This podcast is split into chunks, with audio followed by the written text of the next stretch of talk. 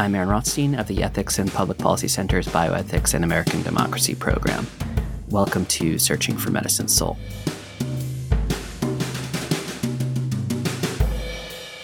This is part two of my conversation with Dr. Norman Doidge. I'd like to maybe shift to talk about how kind of mainstream medicine responds to or thinks about these kinds of therapies or ideas. And, you know, in my own practice, I kind of mentioned, we rarely talk about neuroplasticity or about the potential for these kinds of alternative approaches.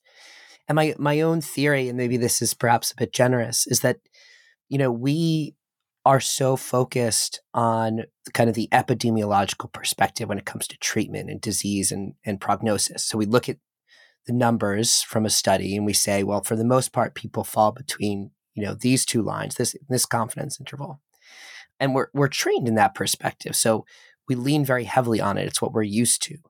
And it's just also, I think, part of the way that the studies are conducted. So, like clinical trial results are calculated using analyses that yield probabilities of efficacy within that confidence interval. And I so I think it's hard to harder to see the individual in that area.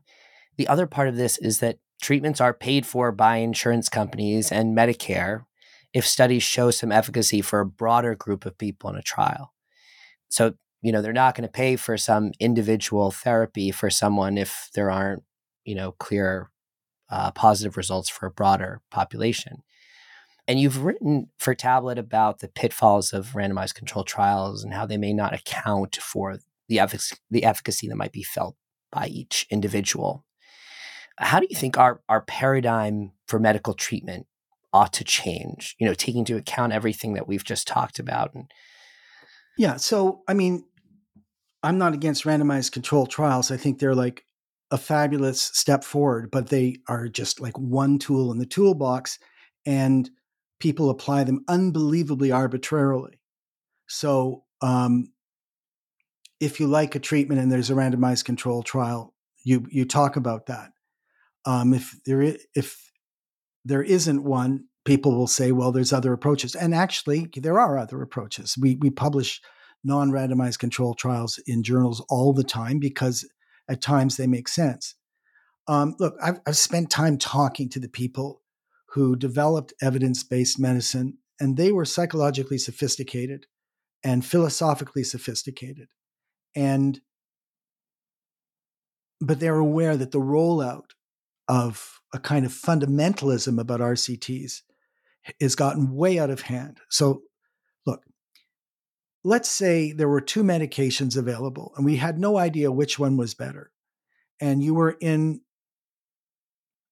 a poor country and you could only make a deal with one one company because you, you didn't have en- enough money and both of them had side effects. Both of them weren't perfect. And you want to see which one helps more people. So you might do a, an rct and you, or you might compare those things. It, it makes like very very good sense. But it's a very blunt instrument because there's inclusion and exclusion criteria to these studies. And when you get into neurological conditions that the likes of which i'm talking about the variations between individuals is just massive. And just having averages, like who's helped most on averages, is actually an idiotic way to do it. I mean, the whole movement towards personalized medicine, the realization we have different histories and risk factors, and we we we have each have different medications on board if if we're medicated, and different. And I haven't even said anything about different genetics or epigenetics turning other things on means that we're all very, very different. And just because you can say, let's take something I know like depression, you know, you if you've got symptoms and you meet the threshold, and then we throw some a treatment at you and see which one's better, you'll get an answer and it'll be a number, but it, it will be nonsense because you can be depressed because you have pancreatic cancer and you know it and it upsets you, you can be depressed because pancreatic cancer is secreting a chemical in your body and you don't know you have pancreatic cancer that makes you depressed, or you just lost your job, or you just said something really stupid to your spouse, or you just took an antihypertensive, which is known to cause depression, or you have an inflammatory diet. I mean, there are so many reasons. And just so that you can, and let's, they, they each require a different approach to really get rid of the depression. And I'm not just talking about manipulation of symptoms, but to actually get rid of the disease. So clearly, any serious medicine would understand it's better to get rid of the cause than just modify the symptoms. And so, what do I say to those people? I, I, basically talk about the model. Where the model applies, let's apply it. I mean, there is something great about controlling for uncontrolled factors in randomized control trials. But there are times when, I mean, speaking to Peter Elwood, one of the founders of this, there's times when it makes no sense to do a randomized control trial. You know, in the famous parachute phenomenon, we want we have never did a randomized control trial for parachutes. So do you know do we have some volunteers? No, we're not going to do that.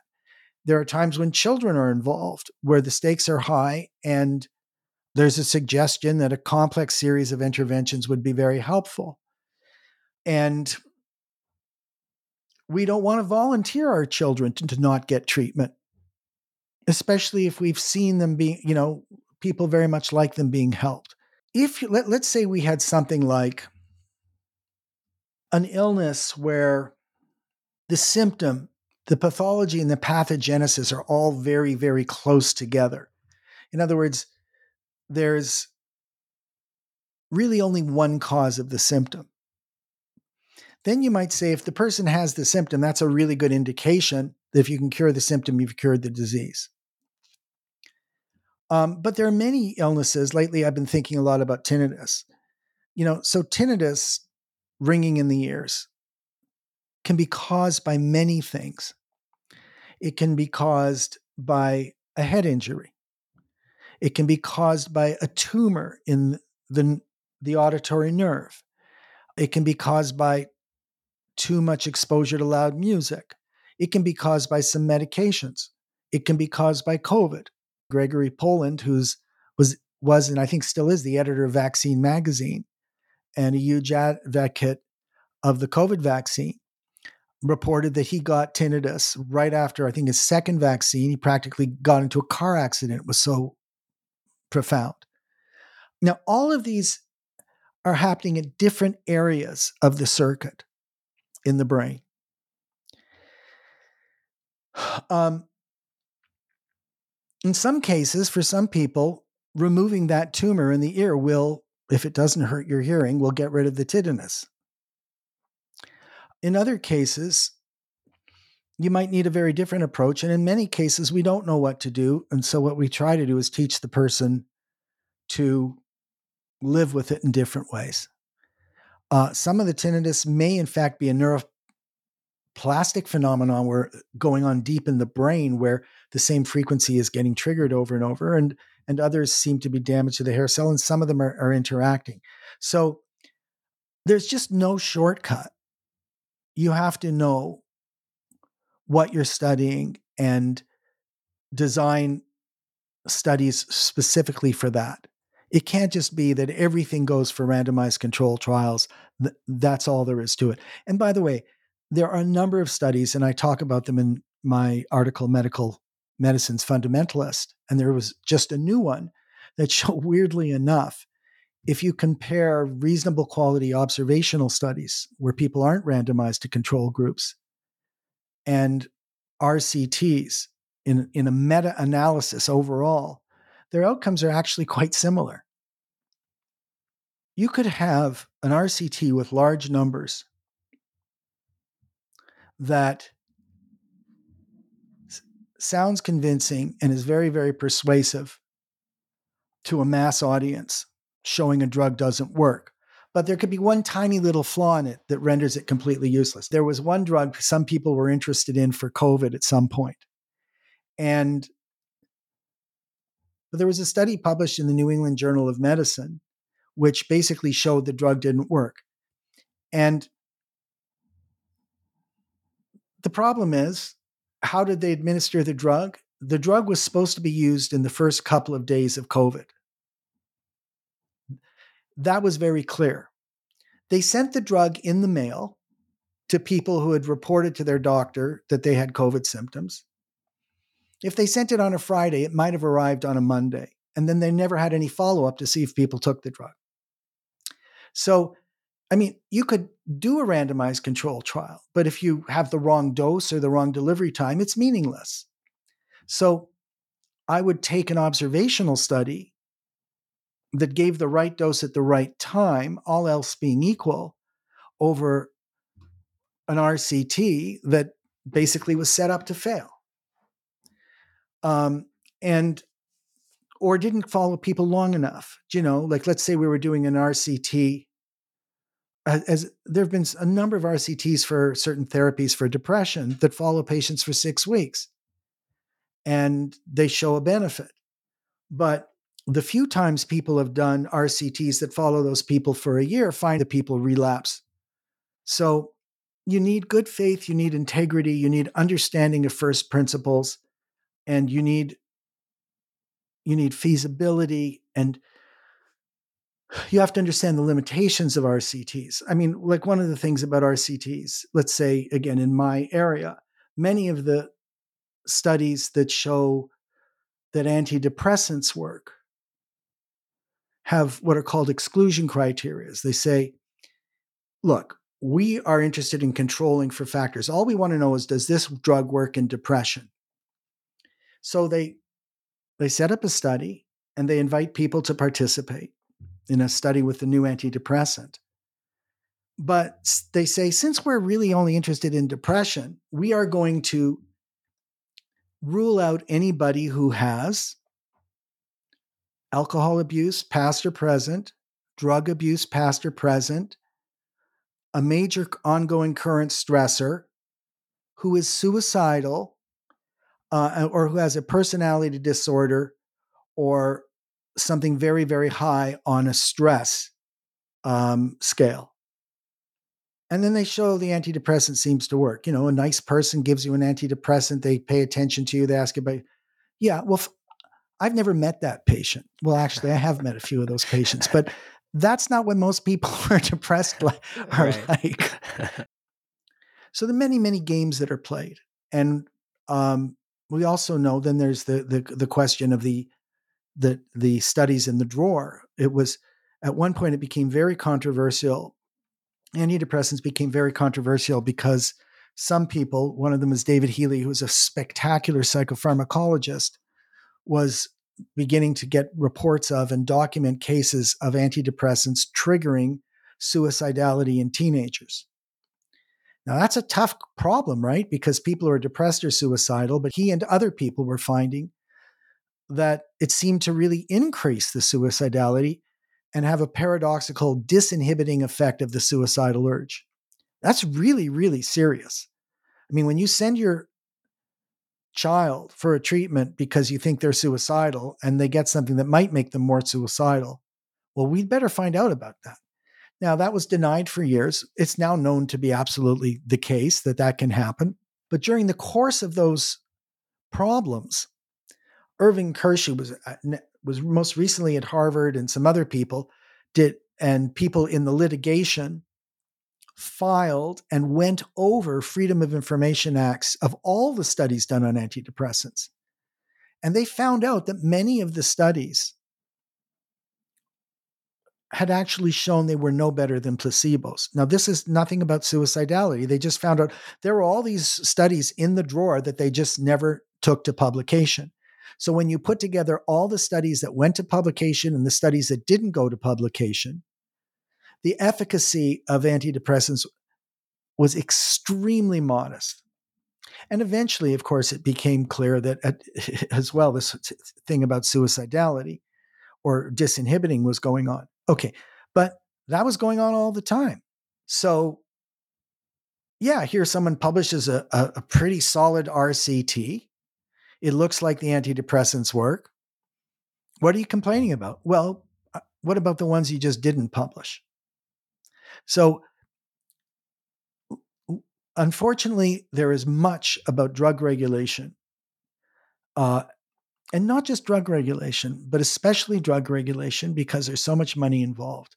and our, our system is broken. It is terribly, terribly broken. Many clinicians you know and I know see through all these problems when we hear about them. We're disturbed. A lot of it involves pulling the wool over physicians' eyes. But just think about it. We've set up a system, or the Americans have, where going into COVID, $800 million of the FDA's own budget was paid for by pharma. By some calculation, 45% of the FDA yearly budget comes from pharma, where the person who headed the FDA up until the beginning of COVID, Scott Gottlieb, left and went and got a job on the board of Pfizer, where the person who replaced him and was head of the FDA during much of COVID went and got a job, a, a major job uh, for the financial company that got Moderna going, where there is a constant revolving door between people on the FDA getting, you know, more modest, I mean, not insignificant, but government salaries, know that they can get jobs in industry. And there's a huge disincentive for them so the fault sometimes shows up after the damage is done when it's too late. And you know, Dr. Ben Goldacre points out in his book, Bad Pharma, that the pharma industry has paid billions in fines for all sorts of violations involving covering up safety problems. And he wrote, quote, Pfizer was fined 2.3 billion for promoting the painkiller Bextra, later taken off the market over safety concerns, at dangerously high doses misbranding it with the intent to defraud and mislead. The largest criminal fine ever imposed in the US until it was beaten by GSK, GlaxoSmithKline. Close quote. This is a totally broken regulatory system. It is, it, it is a classic case, perhaps the most classic case of regulatory capture that I know of um, by an industry that spends way more on lobbying and marketing than it does actually on research that is spent more money on lobbying than any other industry lobbying Congress so that you know Congress is just never goes after them. And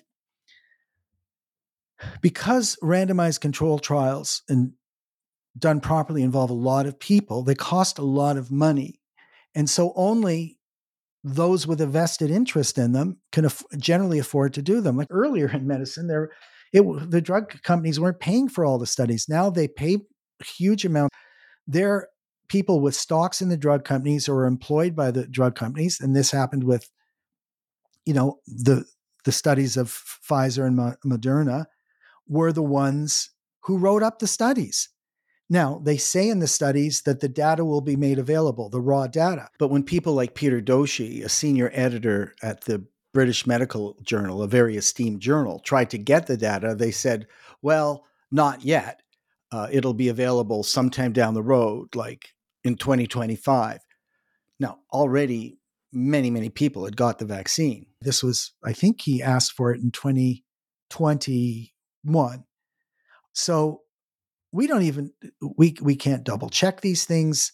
We can't benefit from what the data might show by having the hive mind of international scientists combing over it, finding patterns, maybe anticipating side effects or non responders or great responders, you know. And then already it was fast tracked. It was supposed to be for three years, but at six months, they unblinded the control. So we will never really know about issues of longer term side effects as we don't have a control group. Now, so the system is Americans have to understand the system has been gamed for years. Two heads of the F, two leaders of the FDA, when the booster came up, uh, the study on the mRNA booster was not a randomized control trial. There were about 300 people in the study. On this basis, they were going to roll it out for all America. And Marion Gruber and Philip Krause to their very great credit, she was basically the head of the vaccine investigation group. She just resigned because the Biden administration was pushing the FDA and pushing the booster before the FDA had completed its study. And they said rightly in an article they published that pushing this is only going to create distrust. So, yeah, do a perfect study, but in the context of a broken system, where, by the way, the studies are published in journals, which are often paid for by big pharma. And that puts pressure on the editors. And esteemed editors have said as much. Marcia Angell, the who was the editor of the New England Journal of Medicine, described how papers are ghost written by pharma companies and all the pressure on the editors. It's not good enough anymore to say, well, is it an RCT or not an RCT? I, I really wish I wasn't having this conversation, but we are now at a point where it's hard to talk about pure methodology in a context where there's so many games that are being played. Yeah, and I mean the great irony here is that I think this is very much a part of sort of the, the science says movement, which you've written about, which exploded during COVID we're beholden to this cadre of authorities who have said or argued for something.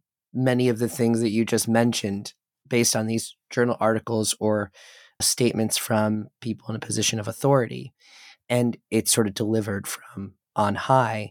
But if we think about science as something that is never finished, I remember Paul McHugh once saying, the science is never done. It's never really done. It's always vulnerable to criticism, always subject to exceptions. Treatments may work for some, but not for others. It just changes, I think, if we recognize that, it changes how casual we are with our language and um, our approach to health policy. So in Tablet, you wrote, Science is an advanced form of critical thinking, not a crisis management technique. Those who present science and themselves as doing the latter are often playing a role. The consumer science fantasy image of what a scientist is and the process undermine the authority of the very science that we need. Why why do you think this capture has occurred? Why does this this this have such staying power, this authority have such staying power despite the fact that there are kind of just wisps behind it sometimes? Yeah. I think there are historical components, there are psychological components, and I think that there's a corruption component. So the easiest to deal with is a corruption component. Watch the mainstream media news. And during those hours, a significant number of the advertisements are by pharma. And that's not an accident because they can have an influence on the stories. Some people think it's a majority, uh, in some counts, of the ads are by pharma. In again, for two reasons. One, a lot of the people who watch the mainstream uh, news are elderly and on drugs, but pharma also has an, a, a huge impact. And basically, the mainstream, you know, like, you know, the networks, they basically almost all of them said exactly what pharma was saying. They didn't raise any of these questions, like why is none of the data the raw data available. Like that's huge. Listed that. That's like a huge, huge issue. So, but that's easy to understand. Businesses are maximized for profits. They they they pay tremendous amount of money to the media, so people just don't know otherwise. Psychologically, early on in COVID, the images we were seeing were, were just terrible and constant. And there was a tremendous amount of fear, and we all long for an authority who tells us just make you're going to make it go away. But then the question is, and this is where you get to the historical philosophical issue. Well, but why is the person going to make it go away a scientist? Uh, why isn't it, for instance, you may laugh, but a religious figure? Do you know? And this has to do with the rise of the Enlightenment. So the Enlightenment was very, very great in some ways, but it was far from perfect. And there is a strand of the Enlightenment, and it might even be, it's certainly not a trivial strand. It, someone may even argue it's the major strand, which basically made mm-hmm. the following kind of argument that mankind had been hobbled by traditional beliefs, which were nothing but superstitions and were very frequently perpetuated by religion and religious authority. And we needed a new kind of human being who would be driven by modern reason and science, who would dispel those traditions and fearlessly interrogate them. And you have the rise of people like Francis Bacon, who was a very, very great thinker, but uh, not perfect. And he spoke of the development of a modern science that would be the conquest of nature to relieve man's estate. So, conquest of nature means that we're using a military metaphor. The scientist is the new general. And that military metaphor is all through modern medicine in a way that it wasn't through ancient medicine. You have a surgeon general in the United States, and we pine for magic bullets from our medical armamentarium. And we have a war on cancer and a war on AIDS and a war on COVID and a war on Alzheimer's or the battle against heart disease. The military metaphor is everywhere. And I mean, the irony is, of course, the way things are settled in the military is not by reason and dispute. It's not like a Richard Feynman science class where you were encouraged to take on authority. There is a military authority because this is war. And if if when the fear is high, people who are don't aren't, aren't part of the team, they can be hung they, or, or demonized. So you know, in the Enlightenment idea of a a, a critical approach, the other component of this was empiricism became part of it, and the idea of empiricism was people can say all sorts of things based on authority about the creation of the world, about the nature of the difference between male and female. I mean, whatever. But we are not going to take it on the basis of authority. We want empirical studies. But the thing about empirical studies is they're after the fact. And the thing about a pandemic is people want information now. So, as I point out in Science Says, people were saying, "I will give you in, I will give you information now, very, very quickly at warp speed." I'll give you what you want. But that actually goes against the real scientific approaches. It's going to take what it takes. And so suddenly there's a pandemic. Everyone's saying it's the worst thing to ever hit us in, you know, since the 1918 flu. And so people are desperate and they long for authority. And the authorities think, well, this is my moment. And the kinds of people who are often at the top of these hierarchies in the administrative society often haven't practiced medicine for years. They're, they're thinking in terms of populations, not individuals. They're, they're often political animals. And so you had all sorts of things happening in COVID where there was a massive shift of authority away from frontline physicians and nurses, et cetera, who did like incredible work in COVID. I mean, I, I just want to say incredible, incredible work. And but it, it went to people who were sitting in offices, often reading abstracts. I, you believe who you want to believe, I guess. But Scott Atlas said that when Fauci came to meetings, he made, and I quote, almost no citation of current science, close quote, and didn't bring published papers or articles as Atlas did. It was more of him just declaring, this is what the data shows. The data shows this. I follow the data. We now know that sometimes he was behind data saying things that he wanted to say. So, historically, one of the things that happened was in the Enlightenment, there was a point which, in the rejection of everything traditional, there arose what was called the religion of reason. And they, they spoke of it as a, uh, the religion of reason. Sometimes it was called the cult of reason. And it was this weird thing. On the one hand, it was against every single conceivable authority that had ever existed previously.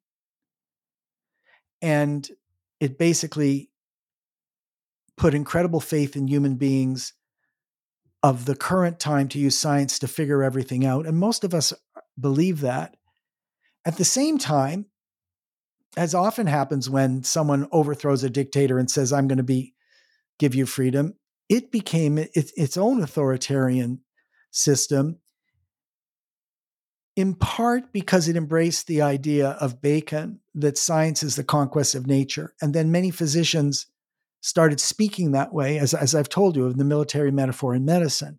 So it was like one step forward, one step back in terms of of what shall we say, unfettered reason. Look, it never ceases to amaze me that people would say, using the word belief in the sense of having faith, I believe in science or I believe in climate change. Should you believe in climate change? Do you believe in science? Like, don't people see that the word belief is applies to religion and not science? Like, if you believe in science, how is that not a religion? Like, science is not supposed to be about belief. It was actually, as conceived of in its highest form, a form of critical thinking that said just because somebody uh, sitting in some palace somewhere asserts something doesn't mean you should believe it. You should say, Show me the evidence. Let's look at it together transparently. That is the scientific method. So there's a lot of pseudoscience going on, but the difference is it's not happening at carnivals. It was happening in some of the most important institutions. And there were moments, most people don't appreciate how important it is that Marion Gruber and Philip Krause chose to resign from the FDA. Um, they were very pro vaccine. They've approved many vaccines. But they said, they basically were saying something very, very rotten is coming to a head. And look, there's n- never been vaccines that have been rolled out as quickly to billions of people, you know? And it was really important that a tight ship was run. The obvious reasons that people have discussed, you know, the fear, the deprivations of some, and the benefits of others, and and and so on. But you know, one of the things that hasn't been discussed, which became apparent to me very early on, is uh, something that has made, for instance, the discussion of vaccines controversial since they were first rolled out. And it's that during contagion, there is a very primitive brain circuit that's triggered in all of us um, to protect us and called the behavioral immune system. And so our regular in, immune system is designed to protect us once some virus or pathogen or gets inside us. But the behavioral immune system is protected is there to protect us from getting infected in the first place. And it's this archaic brain circuit. And it fires whenever we think someone or something like an animal perhaps might get us infected. And it triggers in us disgust, fear, and avoidance. And if it was a medical test, we would say it fires a lot of false positives because let's say somebody from another, let's say when it evolved from another tribe that had a different history of exposure to pathogens than our own uh, comes into our group. Well, and then somebody gets sick. Well, we may not even see.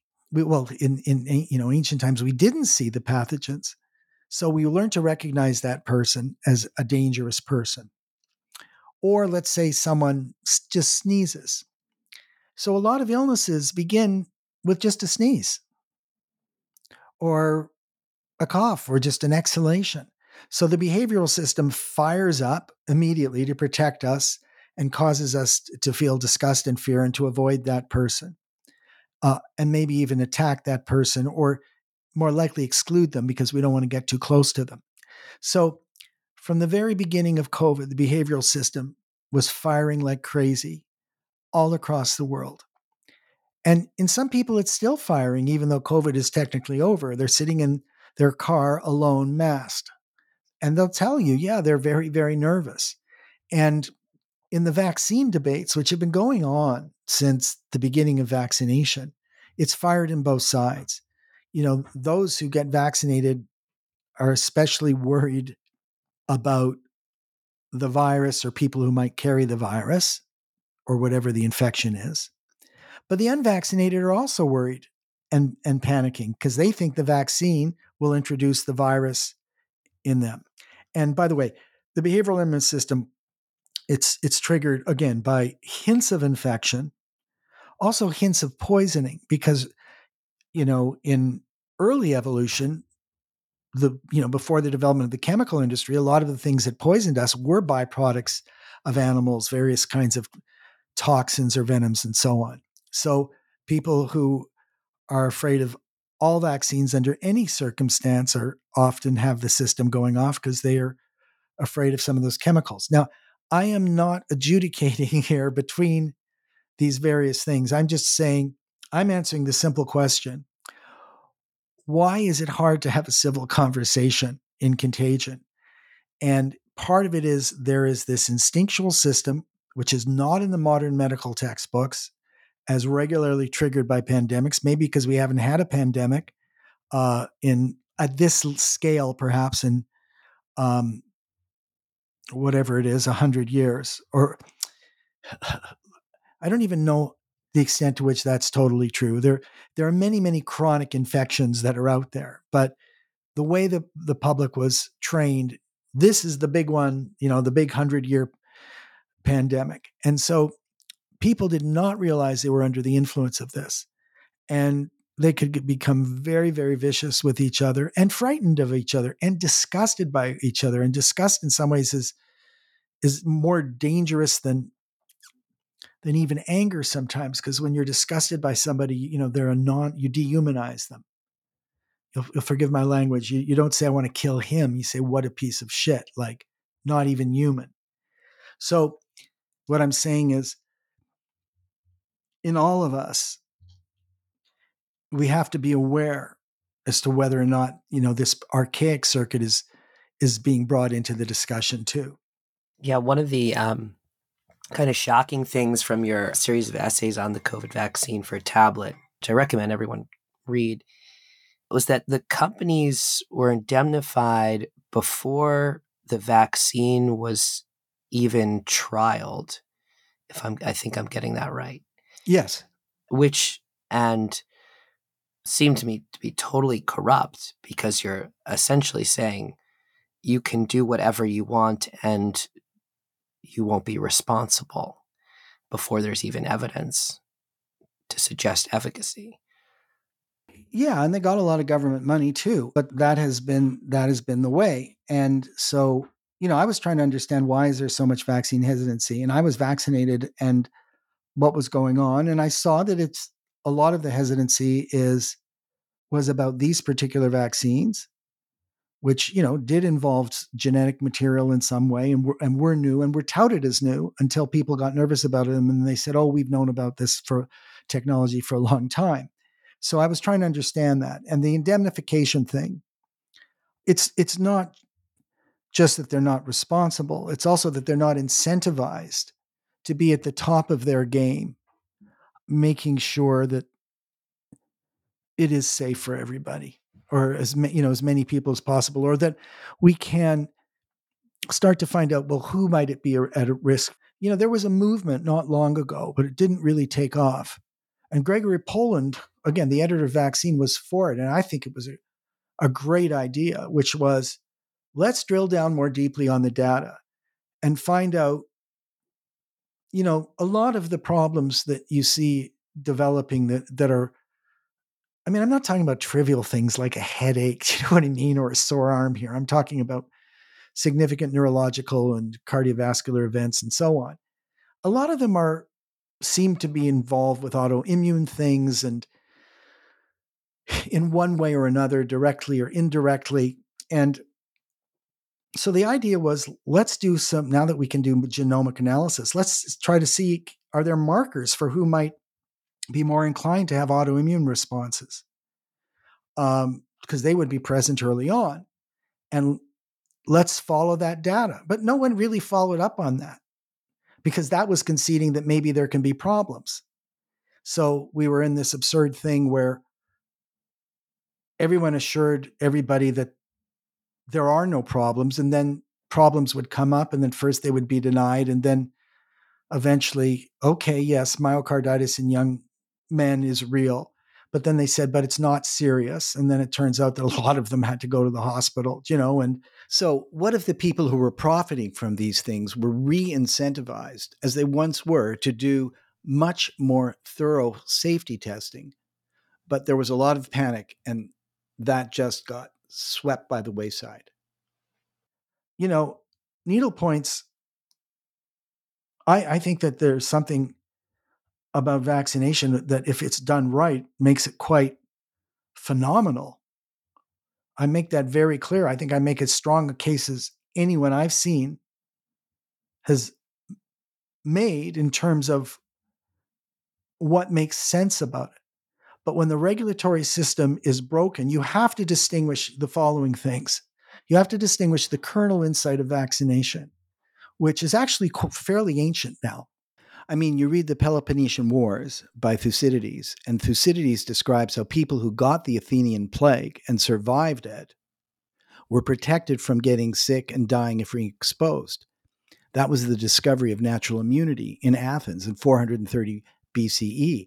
And so those people could continue to care for others with the plague, which is, by the way, what we should have done for our elderly. If you want to talk about protecting the elderly, we should have gotten everybody who who's you know had been exposed to COVID to help out in a kind of volunteer Peace Corps kind of program in the old age homes, uh, and so on and so forth. But no, we were pretending natural immunity didn't exist, even though now everybody knows that the natural immunity in that early period was as robust as vaccines. And that's been shown by multiple studies now. We have to distinguish several things here. First, the brilliant kernel idea of vaccination, which goes back hundreds of years, maybe even a thousand years or more. The ex- exposure in to a killed virus or an attenuated virus or organism in a small dose can be protective. Second, the execution of a particular vaccine, the making of a particular vaccine, it's actually not easy because you have to preserve, you have, you have to keep the organism alive and then distribute it to many people, um, alive in a modified form, or you have to kill it and yet keep allow it to keep enough of its structure to be immunologically recognizable. And you have to keep preserve it in chemicals that are not going to be poisonous to the human body, you know, or to the virus in the wrong way. Okay. And then there's what do you have to refrigerate it or not refrigerate it and distri- distribute it? It's, it's a huge technical issue. And then there's the third thing, which is how we as a society regulate this process, talk about it, uh, and deliver it. Because those are all different issues. Do we mandate it or do we try to use science to persuade people? Do we insist everybody gets it or just some people get it? Do we say they're good and they're safe, like that low resolution statement, or that say give people more data so that they can understand? And if you look at the history of different vaccine ro- rollouts, you see a tremendous range. There's a participatory public health where everything is voluntary in places like Sweden. The eradication of, of smallpox is a great example because there you have a situation where it's not simply that the whole planet was vaccinated for smallpox and that's how we got rid of it. That's not how it happened. The numbers started to come down. And at a certain point in the 1940s in England, astute public health people realized that when you were doing the cost benefit analysis of the side effects from the smallpox vaccine and the benefits, it no longer made sense to give it to every young person or infant. And so what they did is they switched to a kind of containment surveillance strategy where the second somebody was found in England to have smallpox, then their circle was vaccinated. And so, I mean, that's a beautiful example of refinement, you know, like the cost benefit analysis is going on constantly.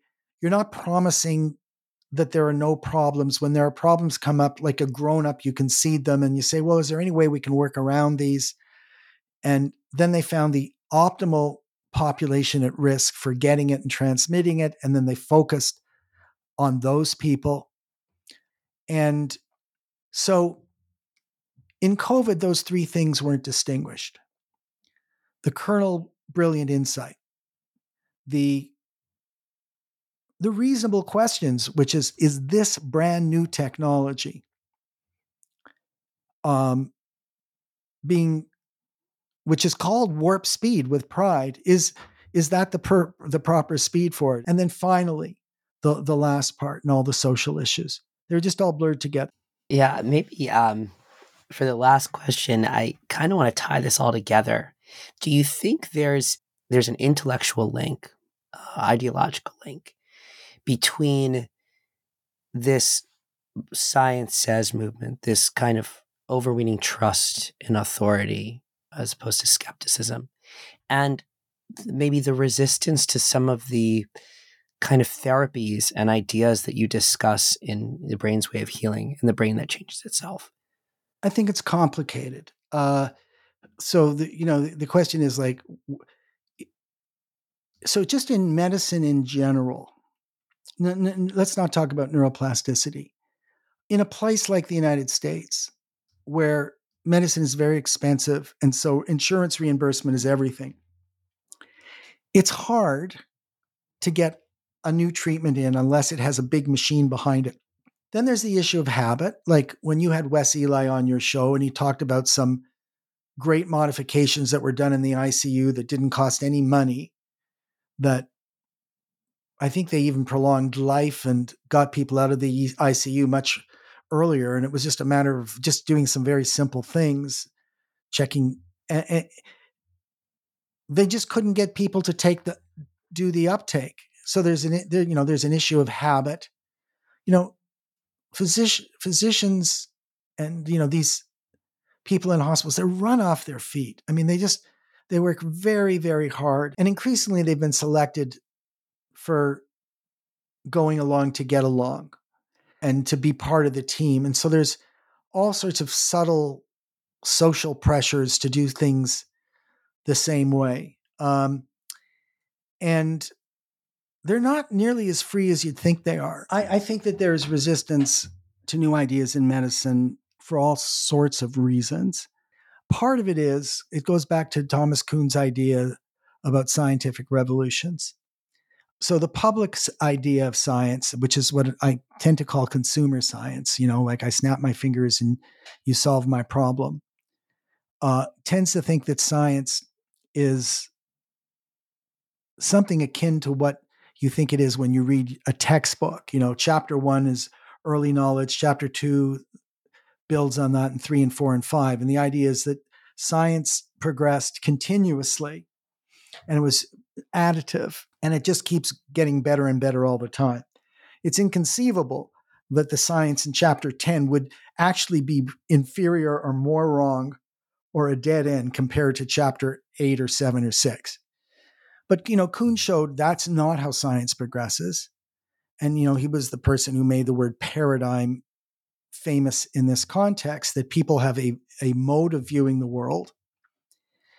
And that mode is usually started by a certain kind of very creative person, like a Darwin or a Newton or an or an Einstein. And then the paradigm is built up that person may often even write for the public, believe it or not, because they're writing about something totally new.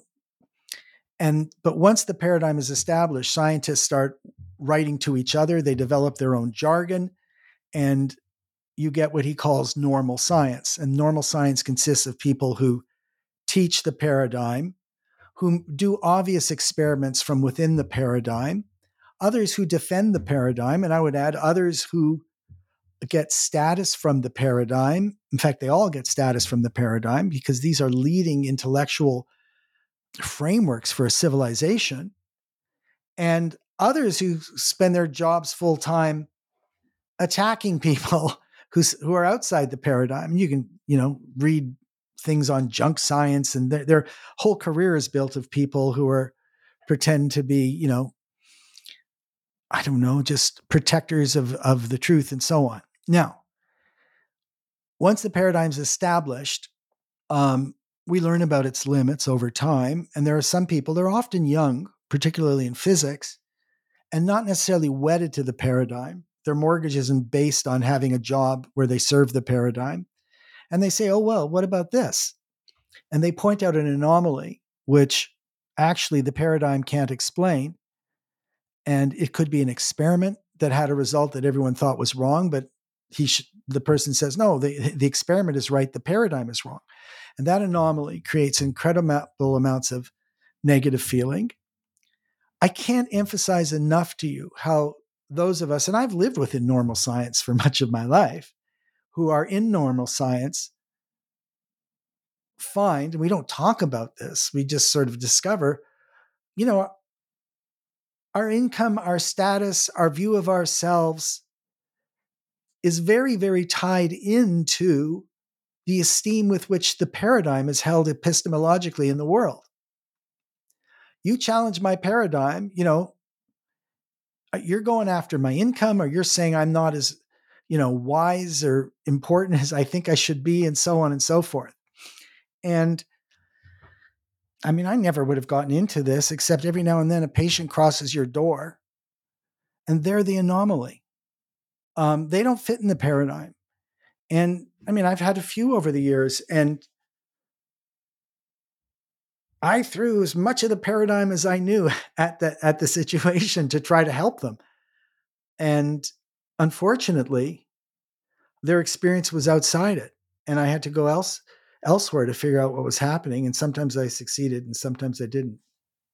But at a deeper level, there's the whole issue of the role of paradigms and so called normal science, which put up a fight when new things come along.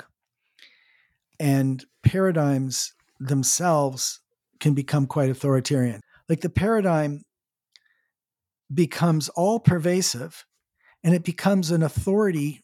A particular paradigm can be kind of an authority for an age. It is not easy to go against a paradigm. And people who try to go against a paradigm, you know, there's ad hominems against them or they're ignored and so on and so forth. And of course, not everyone who goes against the paradigm is right. Some some people are more wrong than the paradigm.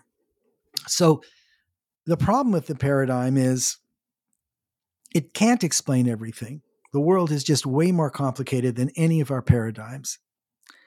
And whenever there is an awareness that it can't explain everything. There's a tendency to fall back on the old kind of authoritarian kind of enforcement of the paradigm.